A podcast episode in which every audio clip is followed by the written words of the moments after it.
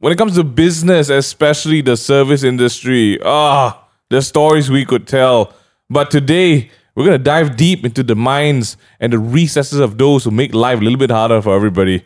How do you balance being polite and being right? Where do you draw the line? Today, we find out how hard it is to serve people who shouldn't be served. Welcome back to the Tabletop Podcast. Welcome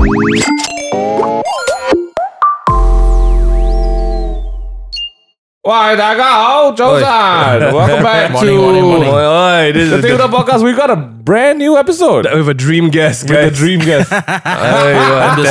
side dish, Main dish didn't come. Bro, if you're the side dish, the main dish gonna kill us all. Oh my god. Guys, we got a very lovely guest today. That's right. Kicking off the December season. It's not kicking off, we're already in the December season. But the reason why we have Hong here today, I just kind of introduced him, but introduce yourself, man. Come on, give us a taster. Who you? What you do? Yeah, my name is Ahong, and I'm the owner and cook for the restaurant Grub by Ahong. Come on, it's one of my favorite restaurants. If you guys have ever been there, the food there is just sublime. I've ordered it so many times over the MCO period because I just want to go back, and then every time the food comes, it's slightly cold because it's like 40 minutes. It cannot compare. It cannot compare. So you need to go there and eat and experience it. Yeah. I need to feel Hong lingering behind me with a glass of wine in his hands. Yeah, he does that. That's the real salt to the presence. Yeah. Hong, why don't you tell everyone what you do a bit more? Yeah. Okay. So I run the Grub restaurant, and even though we didn't start out as a steakhouse, we kind of ended up being a steakhouse nowadays. Hold on, wait. Yeah. You didn't start out as a steakhouse? No, man. Like when I first started the restaurant, we only had one steak in the menu out of 20 items. Well, what do you think it was going to be then, Mama? Actually, you're talking to a guy who used to have the concept of masala chafan. Yeah. Oh, I tell you. Yeah, okay. Yeah. Wait. So you had one steak in the menu, and then the rest is like what? So the rest was like roast chicken, lamb, and seafood and everything. So it was almost like a blue collar Western food. Ooh. Yeah. How did you become like the emperor of steaks then? Like what happened? I don't know, man. Like I think because the idea was blue collar Western food, so somehow everyone took the opportunity as good steak. Yeah. Because my motto at the time was like, don't put Western food on a pedestal. Right. I love that. Wow. Yeah. Truly, the Asian presence is strong. Wow. Yeah. Actually, that's true. I remember like the people were talking about like the dude does this place with damn good steak. Yeah. Like next level. And this guy don't care about you. You go take your own drinks. That's how you. I love it. Yeah, it's so raw. Yeah. But I love the not putting Western food on a pedestal. I think that's a genius concept because you're right. Sometimes you get really shit food for really crazy prices. So just because it's like it's Western food, right? Yeah, that's the get out of here, man. Yeah. Get out of here. It's not the concept, man. Wow, shucks. But with things opening up again, I can't even begin to try to understand what the last 2 years have been like for the food industry. For you, because you really like your restaurant, the food that you do is something that really needs to be enjoyed in the restaurant itself, right? Yeah. How, without going too much into all of that, like now with things opening up, has it become better? We were recently talking about the new price hikes for a lot of raw materials as well. Mm. How are you feeling about that, man? Oh, I think the challenges are definitely more serious this time because the COVID has really caused a lot of difficulties. Like your workforce is gone, then your supplies are getting more expensive. But then again, also, a lot of F&B who survived this long, I think it's nothing new to them. Like, it's just that you gotta, every time you're back into a corner, you just have to pull that rabbit out of the hat. That's your new dish, right? Rabbit out of the hat. His actual rabbit because cannot fuck out anymore. That's correct, dude. But it's true. I think like anyone who managed to survive all the different waves until now, right? It's kind of like, I guess this is happening again. Yeah, you gotta do what you gotta do. How was it for you, like personally, like going through all the random lockdowns? Oh yeah, the random lockdowns were the hardest. So I had to make big decisions in a very short period of time. Yeah, wow. So it was like, this week, starting next week, you can't open your restaurant. So no dine-ins. Yeah. So it's very sudden one, right? Yeah, it's just straight away. I had to go down to the drawing, go back to the drawing board and decide what dish we should maintain, what dish can we sell. Actually, I wasn't even sure if steaks are deliverable, right? So I didn't even know if my customers want to spend that, because I mean, people tapao food like 10, 20 ringgit, 30 ringgit. I don't mind, right? The food comes cold, I'm okay. I'm asking my customers to pay me 90, 80, 100, $200 to send a delivery. Yeah, to send you. Yeah. So we tried our best, and then, you know, working with the platforms, and then I had to do a lot of loss leader move. So I decided, you know, let's try it out, but I charge my customers maybe with no profit. So it's just to break even, just to test whether the customers are happy to have their steaks delivered to them. Wow. Yeah. Yes. Oh, this is the bane of the business world, man. Yeah, man. Bangsa, another bane. Really loud side. Oh, dang. I saw this meme going around saying that Malaysia now we're gonna have like the second tallest building in Asia or something, but then we are still in like poverty. Yeah. Like, what's the point? Yeah. I don't understand. Second tallest building in the world, lowest median income ever. Oh, just get out, man. I cannot lah. We are starting in the right mood already. Complaining. This is where we want to be, because this episode we're talking about how people can be absolute pains in the butt. Hands up at the table. Oh boy. Hands up at the table here, including Jeremy over there. Do you have a camera on you, Jeremy? Yeah. Okay, you got a camera. Hands up if you have been in the F&B or service industry. Oh, you guys also have been. What are you doing, Jeremy? Doesn't count now. You help your mother cook. No. I used to work at we can maybe bleep this about Fishbowl. I used to work there. Fishbowl. Oh, how old were you? Damn random. When they first opened, like 18 or 17, very young. Wow. I worked there as like a part-time gig because like I have a lot of free time, so I was like, make some money. So just go in, apply, and then I'm impressed. I didn't know this. I didn't know this at all. So I decided I mean, it was nearby, and I was like, it's like the food looks good. That back then was a big hype for it. Yeah, it was. It was a new trend. Like, why not just try it? And then I went and worked there for like 2-3 months. It was quite an experience.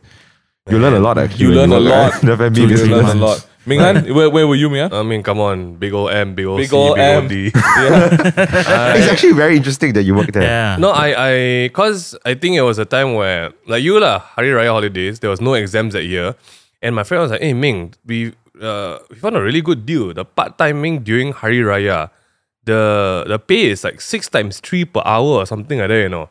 Wow. And like so many guys were trying to get it. They had to cap your number of hours you can work or something like that at that time, I remember.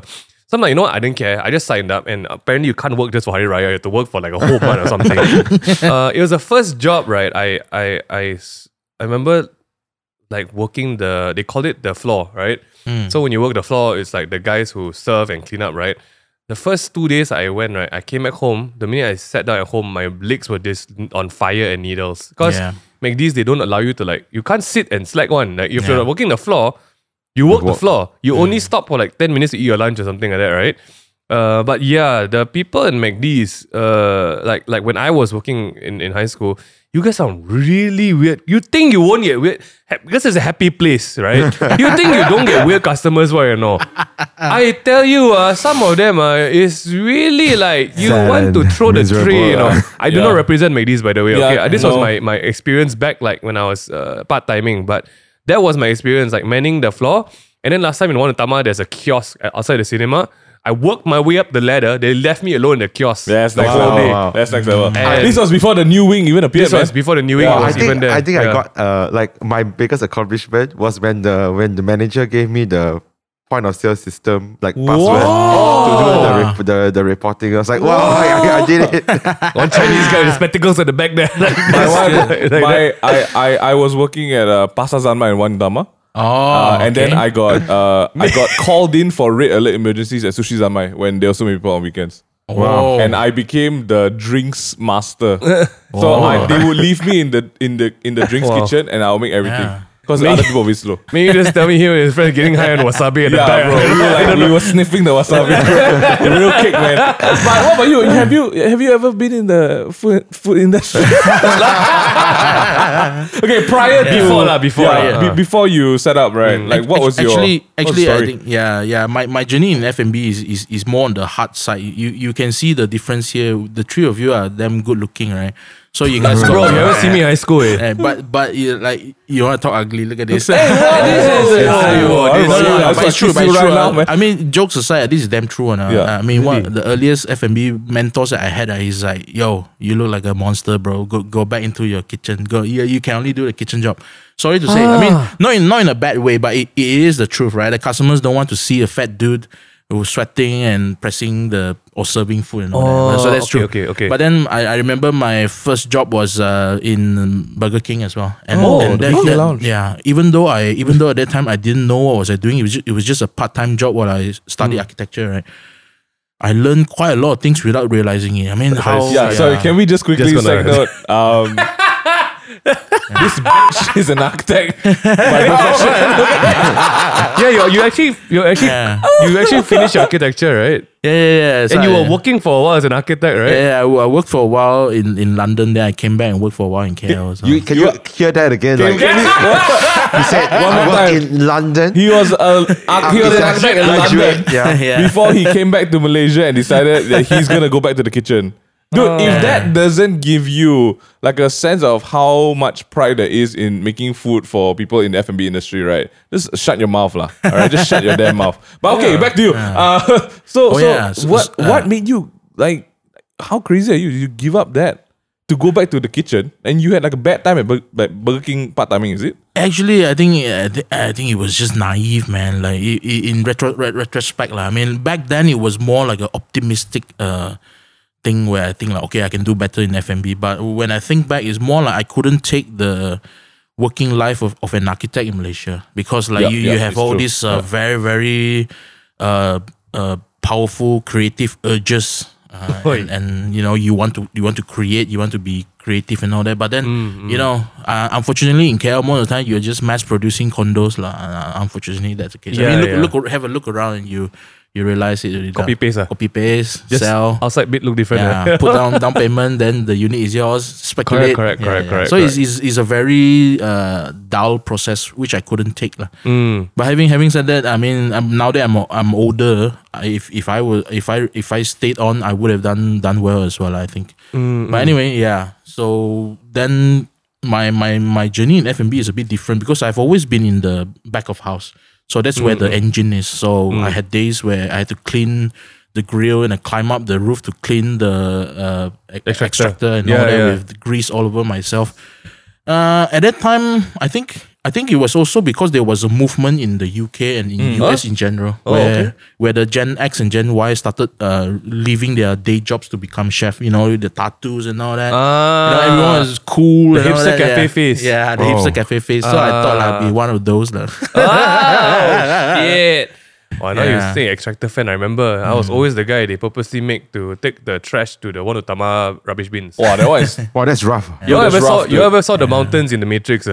The city of the robots. That was it. That's what the rubbish bin area in 1 Utama looks like. I thought it was cats around me, you know, guys. The water on the floor is not water. I just want to say, I've been there a couple of times, but I always managed to sneak it past to the stupid new part-timer that came in. Oh my god, it's rough, dude. Memories, guys. It's okay. Wow, let's architect. I tell you, it's true. I got because I dropped architecture in my first freaking term. Okay, I couldn't. You did the architecture. But man, a lot of my friends who finished architecture ended up didn't become architect at all. They all started their own cafes. They become barista, all this kind of thing. Yeah. You know, it's one of the jobs where it's very... It's painful, stressful. Yeah, it's very painful because you see yourself as a creative but being put in a box. You know, you're put in a cubicle to do repetitive tasks. It's definitely, especially because you're so much... like creative ideas and creativity you need to do and what to do. But it's the same. So even in food, the food industry, so sometimes you are bound by a lot of limitations that whether it's money, it's people, shareholders, you know, different things that you know cause you not be able to fly. Yeah. I think the question that we wanted to ask as well, like for ourselves, like you, that was such a journey from like architecture that you gave it up and you're like, okay, you know what, I'm going to go into the kitchen and try to make this work. Ming'an, Jeremy, myself, like have we had dreams to go into the food industry? We've talked about some. I'm not going to disclose the ideas here. Because I feel it's still viable. Yeah, I think we could still do it one day. Like me and I have wanted to go into the F&B industry for like the longest time. But because our family's roots are actually a lot of it based on like food. So my grandmother on my dad's side used to sell sugarcane at Lucky Garden. and Telawi. Lucky Garden. So my dad's side is Jalan Imbi family one. All the earliest hawkers in KL streets and everything. Okay. It's all his uncles, relatives, my uncle. So, so my dad grew up just kind of like, you know, grinding sugarcane and stuff. My mom also in Taiping did the same. And then our auntie or my dad's cousin they are the one who mass produces kueh. Nyonya kueh. Oh yeah, you mentioned. Everybody, Nyonya colours and everything. And we didn't realise that she became so big over the years because she literally started alone in her kitchen. Yeah. And as a kid, I remember when I was watching cartoons in my... And Chef Wan just walked in. Chef Wan would just walk past and go into the kitchen and talk to my auntie. And I didn't know at that time, but it was quite interesting. And today, you know, it's like, oh, it's a big deal. And I asked Hima, hey, your, can I have some pineapples? I no time. And I never understood why she got no time. Then only one day, hey, you got three factories already. They got factories. Bro. I don't hand make my kueh anymore. I'm like, then how? Yeah. It's whack, dude. I really just want to learn her pineapple tarts, but you know, it's also a trade secret because the pineapple tarts, I swear guys, I'm so sorry to everyone out there. It's the best pineapple tarts. It's the best pineapple tarts in Malaysia. But it's a rare commodity because apparently it's the hardest and the worst thing to make in kueh. Exactly. It's so expensive. Yeah. But yeah, I think in the food industry, I think in Malaysia, I mean, we pride ourselves with food. Yeah, I would say that it's the hardest industry to be in lah. Yeah, I would think so. Because of the competition. Yeah, I don't know. Because like I feel like there's so many stories of like, right now we're all reading about the cost of even the products that you're selling, right? So that's one part of it. You don't even talk about the long hours. You don't even talk about, and today I think that's what we were talking about, the shit ass customers that you get. Just gotta smile. You just gotta smile through it. It's so freaking difficult. And I love the fact that Ahong is here because if you've been to Grub by Ahong, you know that it's run in a different way. Yeah. Right? You come for the good food. You can get scolded by him. I promise you the good food. I promise you the good food, but I'm not going to promise you anything. That's the whole idea. People in the US, right? They pay to get insulted at different restaurants. You know, there's certain restaurants that you know they diss you when you walk in. They want to be treated bad. Over here, like Hong can give you that if you give him the tap the finger. FOC some more.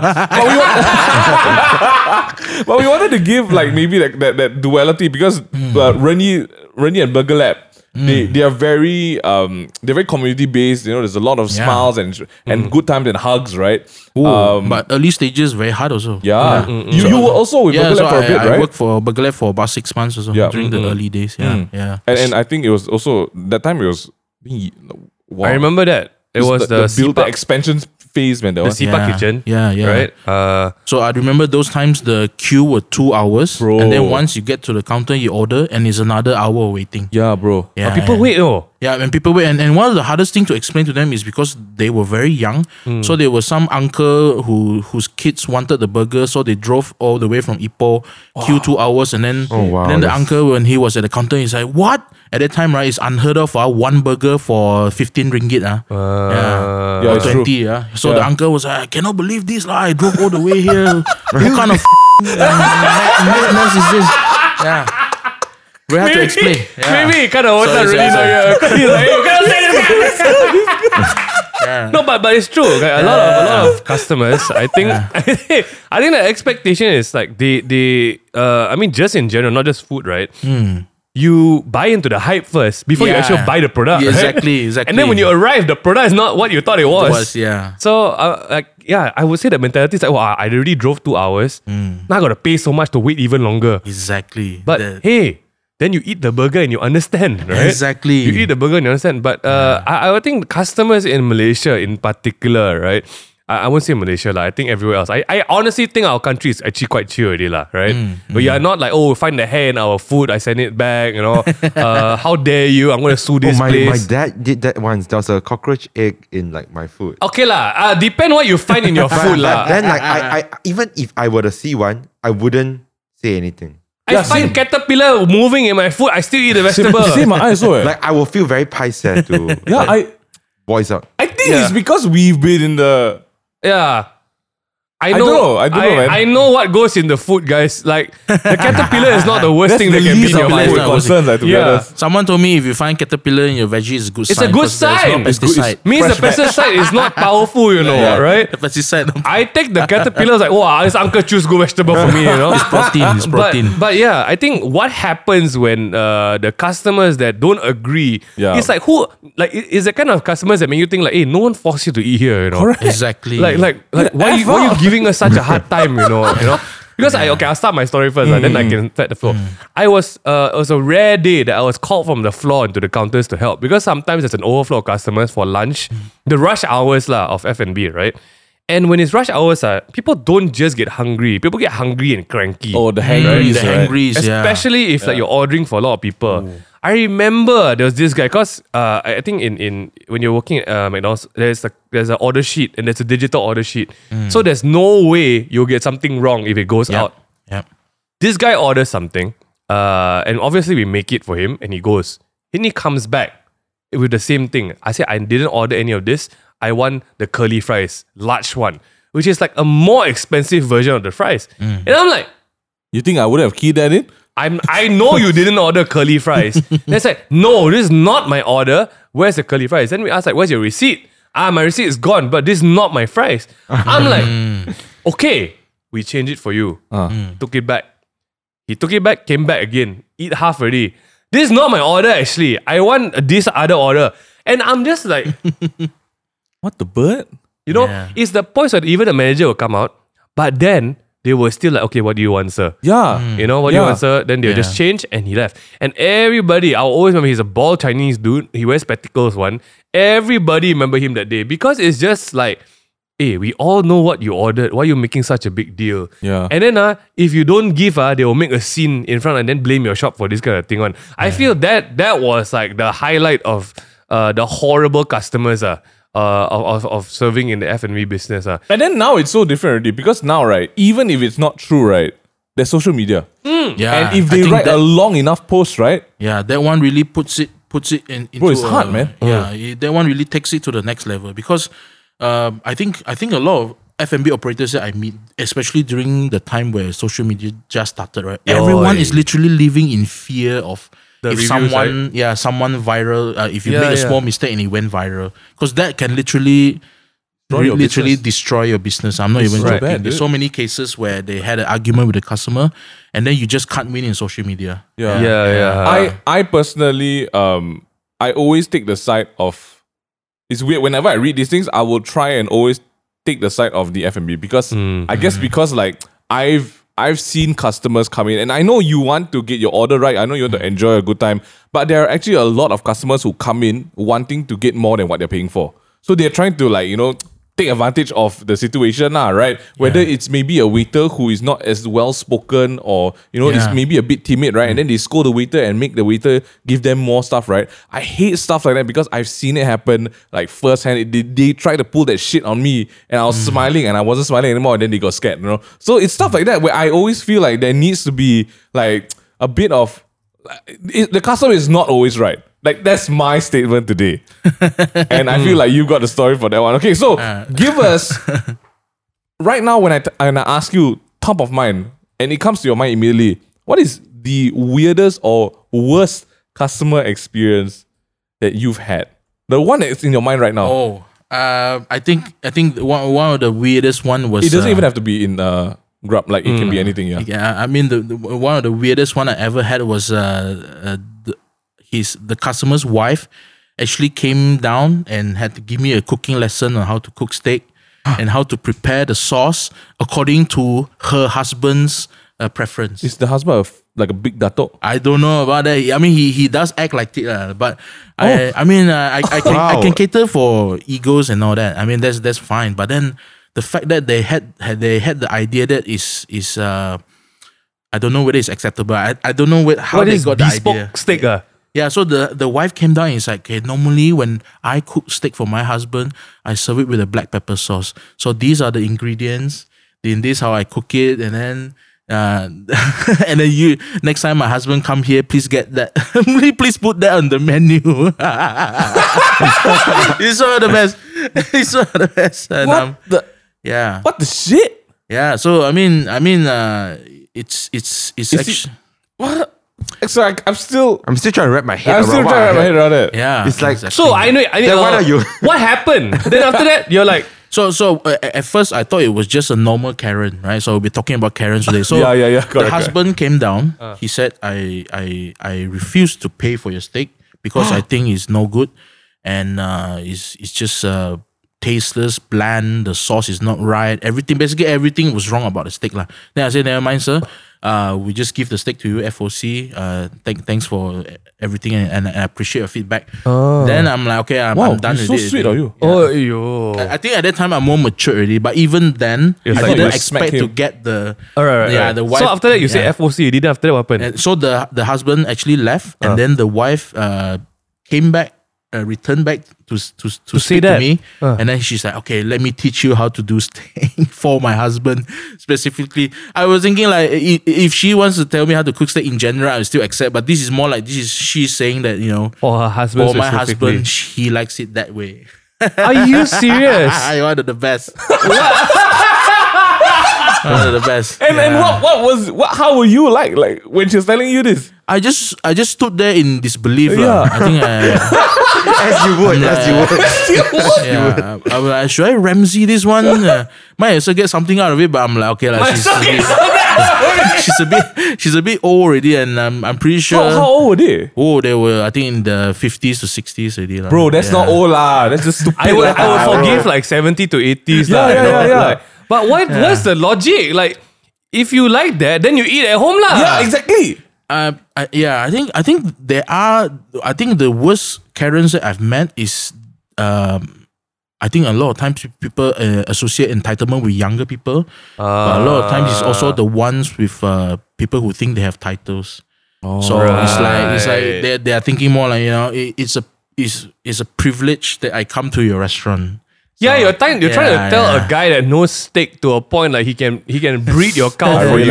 I really like that. And you want him to prepare. Yes. And you're telling him like, he don't know how to cook. Okay, wait, did he come back again? Never. Thank God, never. Okay. Thankfully, thank God for that. Yeah. I wouldn't want that. You know, like how some shops, right? Like you go to 7-Eleven and stuff like that. Then there's like a few pictures on the wall. Please take care of this one. You know, this customer actually stole some of the thing. You should do a blacklist wall there. The or hall something. Of shame, bro. Oh my goodness! Wow, that's crack, really. I mean, like, wow. So you just smile and like, oh, okay, sure. Yeah, I think she got lucky, like, because literally right then, during that time, I've already learned how to bite the bullet and take it like a man already, take it on a chin. Before that, what would you do? Before that, I would have just Ramsied all these crazy customers. Yeah. There are a lot of times where customers got drunk and then they started. They just want to start a fight. Just for the sake of it. Wow. Yeah, and those were the days where I had to kick customers out and all. You go join them. Wow. Yeah. You go join them. And the tomahawk bone quite big, you know. Yeah, that shit, bro. A few. Yeah. What's the worst thing that has happened, like in the non-mature days? Oh, I think the worst one is there's a few customers who I think they were not happy with the alcohol selection. Okay. So they brought their own alcohol. So they didn't want just beer, they want all this liquor and everything. So I said, okay, you can have your liquor. And then the guy got really, really pissed drunk. He was at the stage where he was slurring already, and then the wife was literally had to hold him down on the on his seat so that he doesn't come and fight with me. What? And the best part is, you know, it's nothing to do with the food. It's more to do with him hearing stories about me before he came. So at that time my reputation already precedes me. Right? So they will hear things like, oh, there's this new guy and the new player in the field, and he's a bit lancy, you know. His restaurant is where we don't give service. And then that's the most picked on thing about my restaurant. Actually. It's not about the food. It's like the concept that you said. Yeah. We don't have table service. Mm. So you come and you have to take your own drinks and your own cutlery. And some customers take that as offense somehow. Then why they come to the shop some more? Yeah, exactly my point. That's the part which I don't understand. I think like, at that point in time, they just want to come and see for themselves and then pick a fight with me. Because I mean, maybe nowadays it's a bit more, I would say, normalized, right? Because like it's a no-frills dining. Right? Nowadays it's more normalized, like you said, because I think there are few restaurants like this popping up here and there already. Like, it's not like you surprise them that I'm not going to service you. You at the start say, right, that don't put, I don't know, you want to take the drinks, this is the drinks, you take yourself.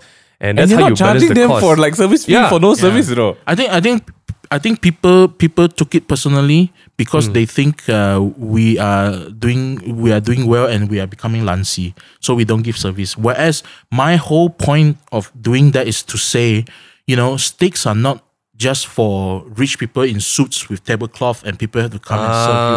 My point is, you know, there are bricklayers, there are students, there are, you know, want to eat steak also. Tube station workers who actually eat steak in this kind of setup, right? You know, just chill, it's just a piece of meat, you know, for Fridays and Saturdays, you know. But yeah, people took it as an offense.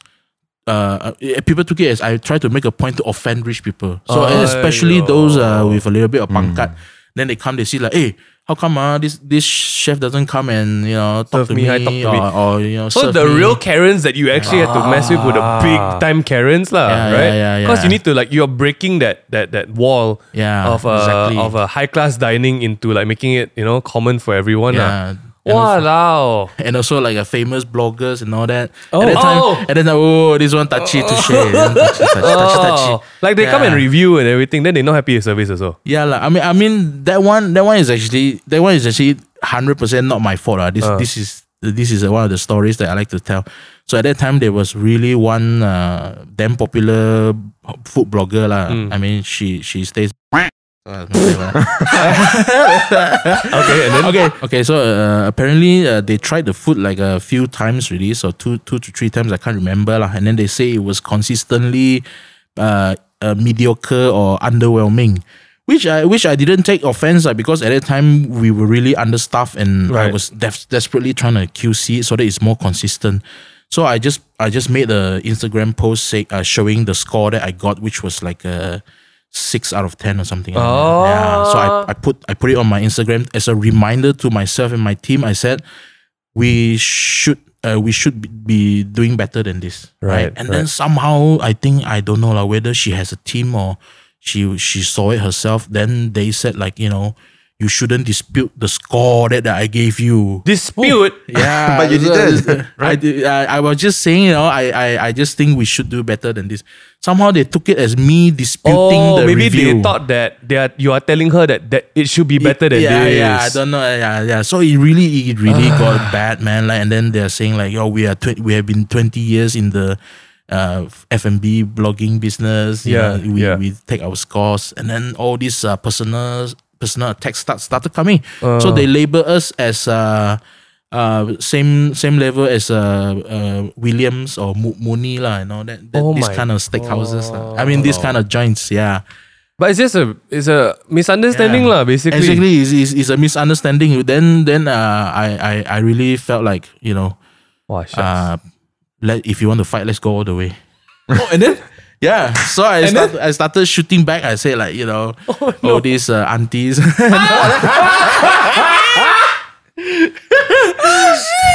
All these aunties don't know what they're talking about.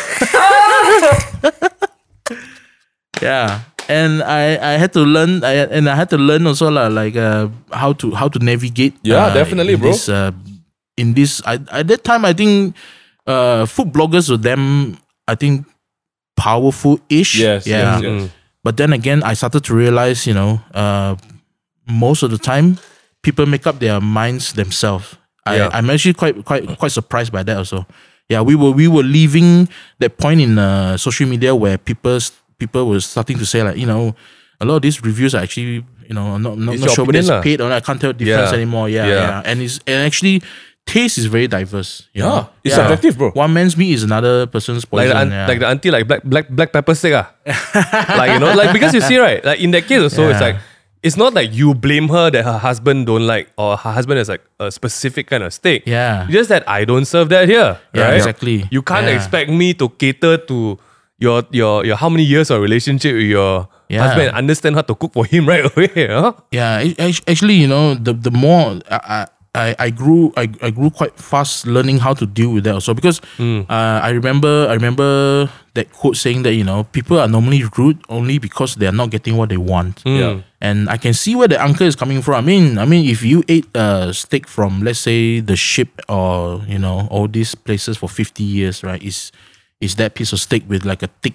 black pepper sauce and all that, and probably never saw blood or anything. That's steak to you. And when you see a young guy coming out and then I'm saying like, yo, you should definitely have it medium rare, and I want blood all over the plate, and I don't serve any sauce. But right? I think it's the whole thing about the perception of a new guy. Exactly. Right? Which you got to work through the years. Yeah, right? Yeah. Especially when you're in a industry that's very subjective. Exactly. Like the product is subjective based. I mean, like, I mean, everyone gets, when you're green, even us now when we look at new people, it's like, hey, you sure you know what you're doing? And then we got to slap ourselves and like, hey, bitch, we kena that before, you know? So like, you know, that's true. But then like these people, like you said, right, like taste is subjective. I think that's why Karens are the people who forget that it is subjective. Like you like something doesn't mean the whole world needs to agree.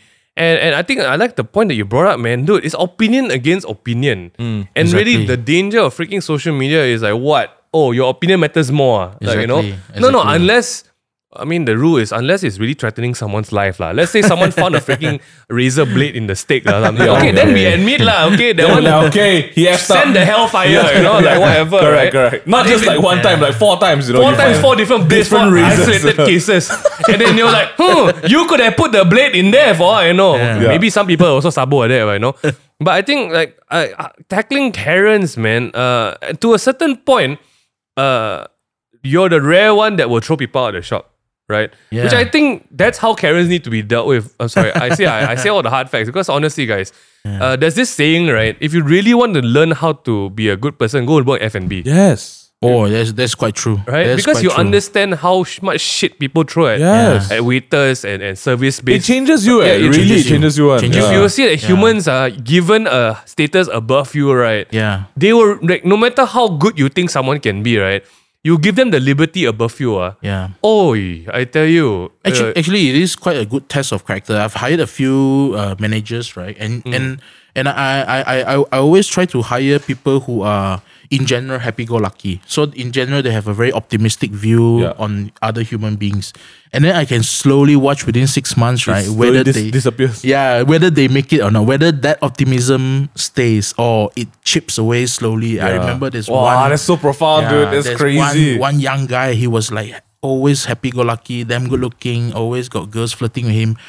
At the end of his, I think after he worked for 6 months for me, oh my God, I had to tell him like, you know, bro, maybe you shouldn't talk to the customers anymore, because I was getting complaints from customer like, yo, your manager is like shouting at us and he's like telling us, shit. Yeah, there's no smiles from him anymore. I'm like, okay, but. It eats away. It eats away slowly. Yeah. I think I feel like when it comes to you become a product also of like the restaurant. Like for me, like if I'm a waiter, if I'm being polite and everything, right? I'm still a human, but to customers they see me as, oh, it is just a product, right? Yeah, and but that's difficult, because I go to restaurants and I see really impolite and rude waiters and kitchen staff and floor staff, and I'm like, guys, I know you're tired, but you can't do this. Yeah, exactly. But there's also a line, because I won't go and tell them, hey, you stupid. You know, come and you should be giving me this, because I've been there. But I also know that I cannot be. I still need to do my best, lah. You know. Actually, I think you guys definitely know and understand that kind of feeling, because you guys are probably public figures. I would consider public figures. We have a certain degree of social responsibility in what we post. Yeah. You feel like constantly. Strangers come up to you and say, you know, oh, bro, I know you. Like, you know, what do you think about this? That, like, right. You have to lion, bro. That's the front of house. I was in Burger Lab that day in Subang, in Sunway, right? And I was having lunch with Joseph and Graham, and then I met like these two students were passing by. Then the guy walked away. Then he came back. He pointed at me. Hey, I know you. You're the fella. I was like, yes, I'm damn cool. Then he's like, you're not damn cool. Then I said, I don't know. Then he said, I watch your stuff. Thanks. It's very funny. I said, thanks, bro. Then I said, what do you study? He said, I'm studying actual science. I said, I look at you. You feel like a scientist. I said, that's not what actual science is. Then I said, Sorry, bro. You just go back to class now.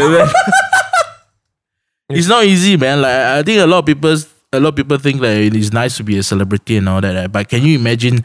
You know, constantly people come up to you. Hey, bro, I know you from that YouTube show. Hey, you should do that. Huh? You should do this. Oh my gosh! Is that what they do? Yeah, you should change your hair. Yeah. It's like same thing. Same thing for a restaurant manager. They come in and they say, "Hey, bro, you know, you should change your table, or you should hire this, and you should cook this, and you should." You ever tempted to say one day, "Hey, you're so easy. You try. Let me know how it goes. You know, like really one, right? Like everyone's the boss or something, right? You know, but that's just part of our job. It is part of us. Yeah, just bite the bullet. The food is the people as well. Yeah, it's the people. Yeah. A lot of times it's the people. Even more nowadays, right? It's not enough to just be a product maker. Oh, definitely. You need to make everything around it. You got to sell it. You got to market it. You got to talk online about it. And it's just like at one point, just let me cook my steak lah, please. Yeah. I mean, if you don't like to eat, just don't eat lah. You know, I can't ask anything already. You know, you want to order, you order lah. The questions begin like no one asks you to order, no one forced you to order. Why are you giving us such a hard time? Why are you being a monkey? Up to a degree, I do admit that. Okay, if a dish comes out bad, there's no problem admitting I'm so sorry, there was a mistake. Yeah, it's the people that push the tape and just go let me teach you how to, you know. Yeah, exactly. Guys, everyone makes mistakes, you know. And these Karens, Karens will be. Jeremy, do you have a Karen story when you were? Oh yeah, Jeremy, what's your Karen story? I think I had a very weird request. It wasn't a Karen story. You kiss me? But no. But sorry. I think I don't know the whole specifics, but. Because Fishbowl is it serves raw salmon. Yeah. And back then, now they have cooked stuff, but I know last time when we first started, raw stuff. Yeah, raw stuff. No, the only thing that was cooked was chicken. Yeah. Which is so. This customer came in and I was no way. I know what's coming up. Just like, are you serious? Hi. Then we served her the food. She ordered. She took the paper. You know, fill up everything. Passed us the form. Then we started doing the food. Yeah. At the counter, she's like, is this cooked?" And then I was like, we're like, oh no, this is raw. And then she was like, can it be cooked? That's and then a good one. I looked at that's a and good then one. We were like, huh, this is obvious, like how? Like there's no way. It's all raw.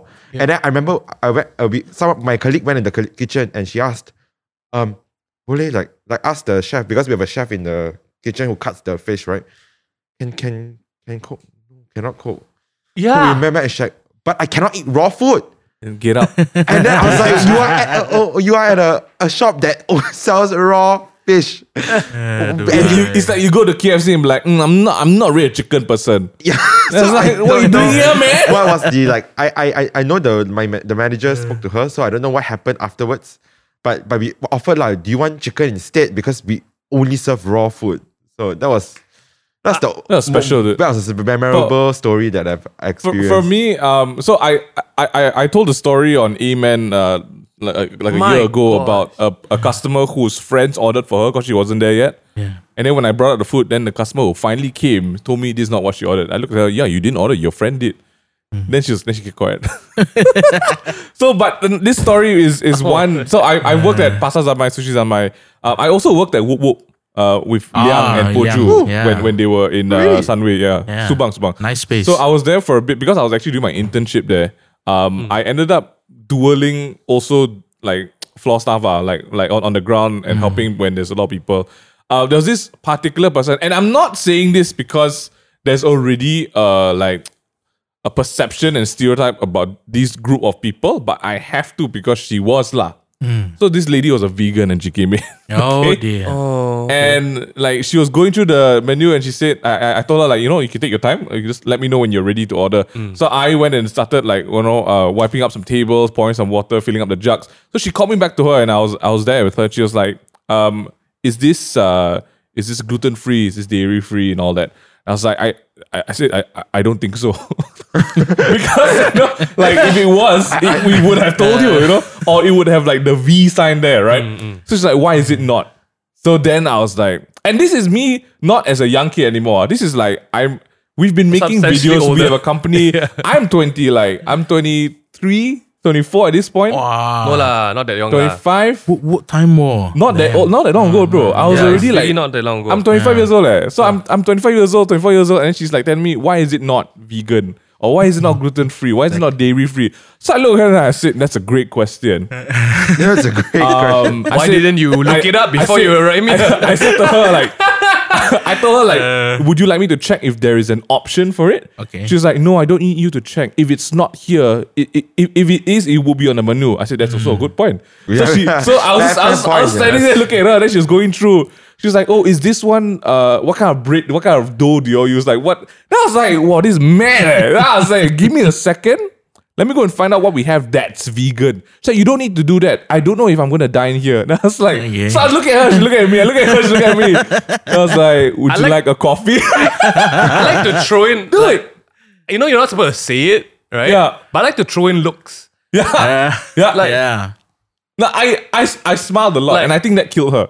Right. I was killing her with like the kindness. I would smile the mouth, but my eyes would say, you're mad. Are you mad? Yeah, like dude, she legit asked, right, for me to go into the kitchen to ask Liang to make mashed potatoes without the usual ingredients. I'm like, I don't think he makes mash like just for you. He makes, there's a tub. Yeah. There's a tub and we scoop. Like, you think about it, can you do mashed potatoes but not the potatoes? Yeah, like, I just want potato-free mash. Bro, yeah, and I think like this shouldn't be an argument against vegans. Like, it's not. There's a lot of people that vegan friends. No problem with that. If you want to, you shouldn't force your opinion on somebody. No, the problem is like, unfortunately, a lot of these groups are associated with damn entitled people. Yeah. And then everyone takes offense because you're thinking of shooting. But no, in the F&B industry, right, the most entitled people are the people who think that they have their restrictions on food needs to be applied to everyone. Yeah, it's like whack lah. And then there's a bunch of people like who understand that these restrictions are for myself only, so I will order accordingly. The restaurant doesn't need to accommodate me. No. I chose to go there,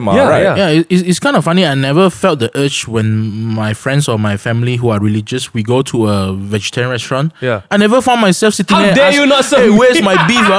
Where's my steak? How come your restaurant don't at least serve one steak dish? Yeah, like, I never found the urge to do that lah. I don't know lah. But you know what's myself? How come the other way? It doesn't work both ways one. When my vegan or vegetarian friends are like, let's go to this restaurant and eat there, and then, like they, obviously it's a vegetarian restaurant, right? My solution, right, to manage expectations is I just don't go.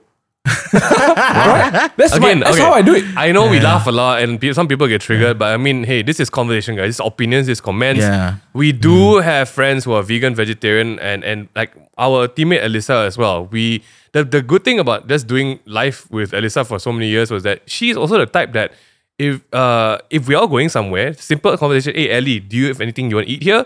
Or not. It's always a two-way street. Yeah. Like some days she will be like, it's okay, let's just go. I'll order whatever I can on the menu. She will order like the fries or like something that's not like meat. And some days it's just like, okay, at least let's go somewhere that's something good for you. You know? Yeah. But the entitlement, we all spoke at her lah. And the triggers come, right? Like, wow, you're making fun of it. No, I do not make fun of stuff. I respect your food choices that have to do with your health and good for you making a stand to like animal cruelty, so on and so forth. Yep. But to you who thinks that you are more entitled over someone else in terms of your choice of lifestyle, man. Check yourself. Check your damn self, man. That's the Karen thing. Right. The Karens, I mean, doesn't have to be specifically vegan, guys. We're not shooting anybody. No. Right? Nothing to do with the vegans. Yeah, Karens are people who decide that their say matters more. Yeah. Right? Yeah. And I think that's damn crazy, especially when no one forces you to choose this. Yeah. No one forces you to step into this establishment.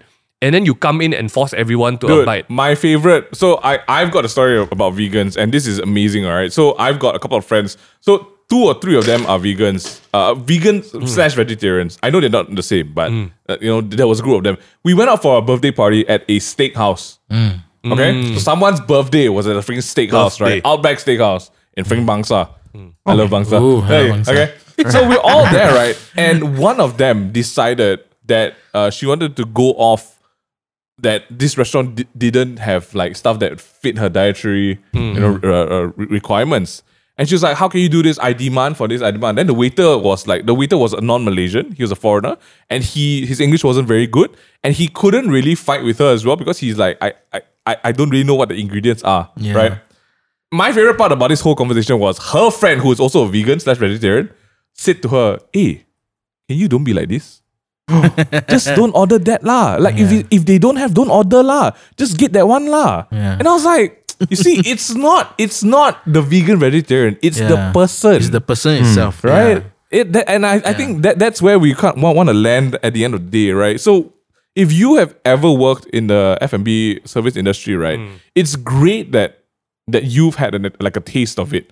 So I feel if anything else, you should also be a nice person to the people. Yeah. But if you've not been in the F&B and service industry, I'm not saying that you should actually, but I'm not saying you need to.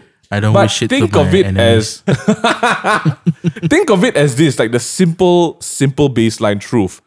How you want to be treated as a person, you should treat other people. Like that's it, man. Yeah, it's actually as simple as that. Right? Because you could be a lawyer, you could be a bank manager, right? And imagine on a normal day, you go in, having coffee, and a client comes in, a customer comes in, who's gonna be, your paying customer, and they start shouting at you. They tell you, you do not run this joint lah. You're legal. You buy your license lah. They start shitting on your profession, your job, and then you're like, whoa, yeah, where is this coming from? Right? It's the same thing. I mean, a great litmus test is if you got triggered by anything in this podcast, I would encourage you to sign up for a part-time in an F&B service place and understand first. Actually, we do need a workforce now. Actually. Yeah, that's a serious one. If you ever want to have some experience, Grub by Ahong was working part-timers. No, I mean in general the F&Bs. Yeah.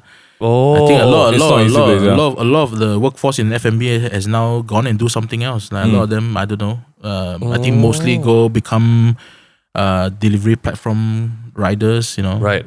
It's been taken up. Yeah, a lot of shifting out of. A lot of shifting out, man. Yeah. I think we always look at these F&B people in the industry. They are so and their face looks very angry, or they look very distraught. And I think this goes for anything in the service industry. You go to a shop and you see someone who's serving you who's they look like they want to kill you. Right? Yeah. But then maybe if you, that's why every time when I go and see these people and they're so angry, I take a step back and I think this person probably had a really shit day. Yeah, dude. Yeah. Like, that's why by default. Yeah. So that's why they're so that. That's why they're treating their way. So I don't know. My always go to is when I see someone that I just say, thank you so much. Have a nice day. Same. Yeah. Exact same. It's really hard. True. It's not hard. It's really true when they say you will know if someone has worked in the service line before. You just see how they treat service people. Really one. I mean, guys, parents, if you guys are listening, you're going to have some kids, send them to go and intern part-time or not intern, part-time into fast food chain or restaurant. Yeah, it will build your character so differently, seriously. Yeah, it will definitely. And to everyone again, we are not saying that, we're not trying to bash any beliefs in food, okay? You are entitled to your own beliefs in food, 100%, but you're not entitled to making someone else respect your beliefs. Just saying, okay? Please, we need to encourage a healthy conversation again these days, not some kind of fragile mindset that can't take a bit of critique here and there. I mean, come on, you got Hong, who literally has steak as a legacy, and people coming up to tell him how to cook steak. But here's a tip for everyone out there. Oh, you got tips. Let's go. Hong's tips. A lot of times, right? I get a customer who complains. Doesn't matter whose fault it is. Either they are being picky, or either it's our own mistake. Yeah. So, but if they start off the complaint properly and speak in a nice manner, often that relationship goes beyond a complainant and a restaurant. You become nice. Wow. Yeah. A lot of times I make friends with people who start a conversation with us. And then, so the tip for you is if you do that and if you start a conversation with the restaurant and then you get to the owners and everything, you're more likely to get special treatments your next visit. Guys, confirm one. They appreciate it. They appreciate People want to know what to do better. Here's a behavior hack for all of you guys. You guys want to complain about something? Think about two things, right? Let's say number one, the water you ordered was you ordered ice and it came hot, right? Think of how you can approach the situation. Number one, if you want to make the waiter happy, would you say, A, why the water not cold? You think that's gonna make him a happy waiter? Or B, hey, so sorry, I'm so sorry for disturbing. Yeah. I ordered a cold, but it's a hot, but it's all right. I can just take the hot. Like he will want to help you. That's just the hack. Exactly. Just do that. We need to stop believing that I'm paying for this service, you should serve me. Exactly. Like they're still like, to be honest, being. How much you're paying lah. Yeah, like, exactly. You tell me you want to go mama and you want to tell the waiter, hey, you give me raw teh ice. You ask teh ice, you give me. But that's a very big mindset, and that's what I think is a very big governing thing for a lot of these people who we see, you know, get viral on Facebook or like TikTok. Right? It's all the Karens that believe that they are entitled to act this way. You know? Yeah. Yeah. But please. Don't be a Karen. Karen's going to be the least popular name next year. Like, it really babies. Is for the next few years, right? Oh man, but throwing a question to Hong before we wrap up. Oh, do you have any advice? Because I know there's still people who are starting F&B businesses. Oh, okay. Golden advice you would give to anyone like starting a business. Whoa. I think my advice would be specific to what I've learned myself. Of course. And that is to adapt quickly. And always welcome mistakes, because that's how I like I said, I never set out to be a steakhouse, never set up Grub to be like this. And the reason why we made it is not because I'm a smart guy or I did all the right things at the beginning or I had a lot of help. We had nothing, and the only reason why I survived is because I learned from Renyi, right? As soon as you find something that doesn't work, try and solve it. Always be a problem solver. So you quickly make changes, never stay in the same place. Just improve little by little every single day. Don't give up. Just don't give up, and you reach the sweet spot one. Yeah. Guys, that's not just advice for the F&B industry, that's advice for life. Your damn life. Just saying doesn't really apply to relationships. If you commit to someone, you fix it. Okay, guys. It's not like, you know, business. I gotta change this product, guys. It's not working out, me and you. Change girlfriend. It's true. But that's golden, man. That's golden. You gotta adapt. You gotta adapt. Too. Yeah, especially in this market nowadays, right? The trends and everything change so fast, right? Yeah, so you really have to try and keep up. One day is dalgona, one day is algona, one day is Squid Game. Kalgona. What? Okay, this guy. Okay, I hope you guys enjoyed this episode of the podcast. It's really an insightful one. I love that we got Hong here today just to pick apart and learn a little bit more about what goes behind the kitchen. I guess just how it's not that easy. Yeah, right? Exactly. If you guys want to maybe experience it for yourself. Oh yes. And your party at Hong's, guys. Yeah. No, but for real, you guys need to go and check out. If you've not already, please go and visit Grub by Ahong. It's an amazing place, and he's not paying us to do this. All right, if anything, like I would pay again to eat at this place. It's a great place, guys. But also, what's great about today is the song of the week. This one's by Yao, a brand new one from our Singaporean friend Yao. I've actually not made friends with him yet. I would like to. This one's called Wu, W-U-W, and sounds like this. Wow, I'd pay for this. I pay for this anytime. I wouldn't tell him to make his music the way I want to make music. How do you tell John Mayer to fix his songwriting? Shut up, man. Let people do their stuff. I won't go to Yao and say, this one I think could add a bit more snare. I'm like, why doesn't it sound like Elvis Presley? I want Elvis Presley. That's actually a really good analogy. Right? Like you wouldn't go into an artist and tell them, your music sucks. I would use C major. For my husband, you need to make sure that your song is in this key. And also it makes sense because like everybody has different types of genres of music. So you you use the same analogy of words into music. Perfect. You don't use musicians. You always use doctors. I wouldn't go to a doctor and say, my husband maybe give a bit more vitamin C. Oh shit! You know, but got people like that. Okay lah, there was a bit, but music, you won't go and tell people your interest in jazz music sucks. It's wrong, It's wrong. Exactly. Doctor, I know everyone like to take this medicine, but I know I need this other medicine. No. I hope you guys are not like that. If anything, let us know what you guys took away from this episode of the Takeaway Table Talk podcast. Jeremy grills me for that one.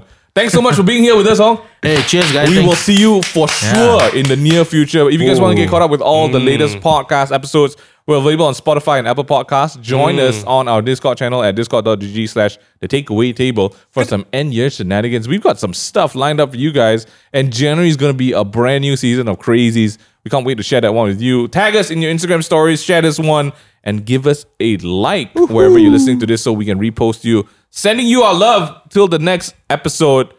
Kisses, hugs, and butterfly butt squeezes. Oof. That was crazy. All right, see you guys. Bye. Squeeze.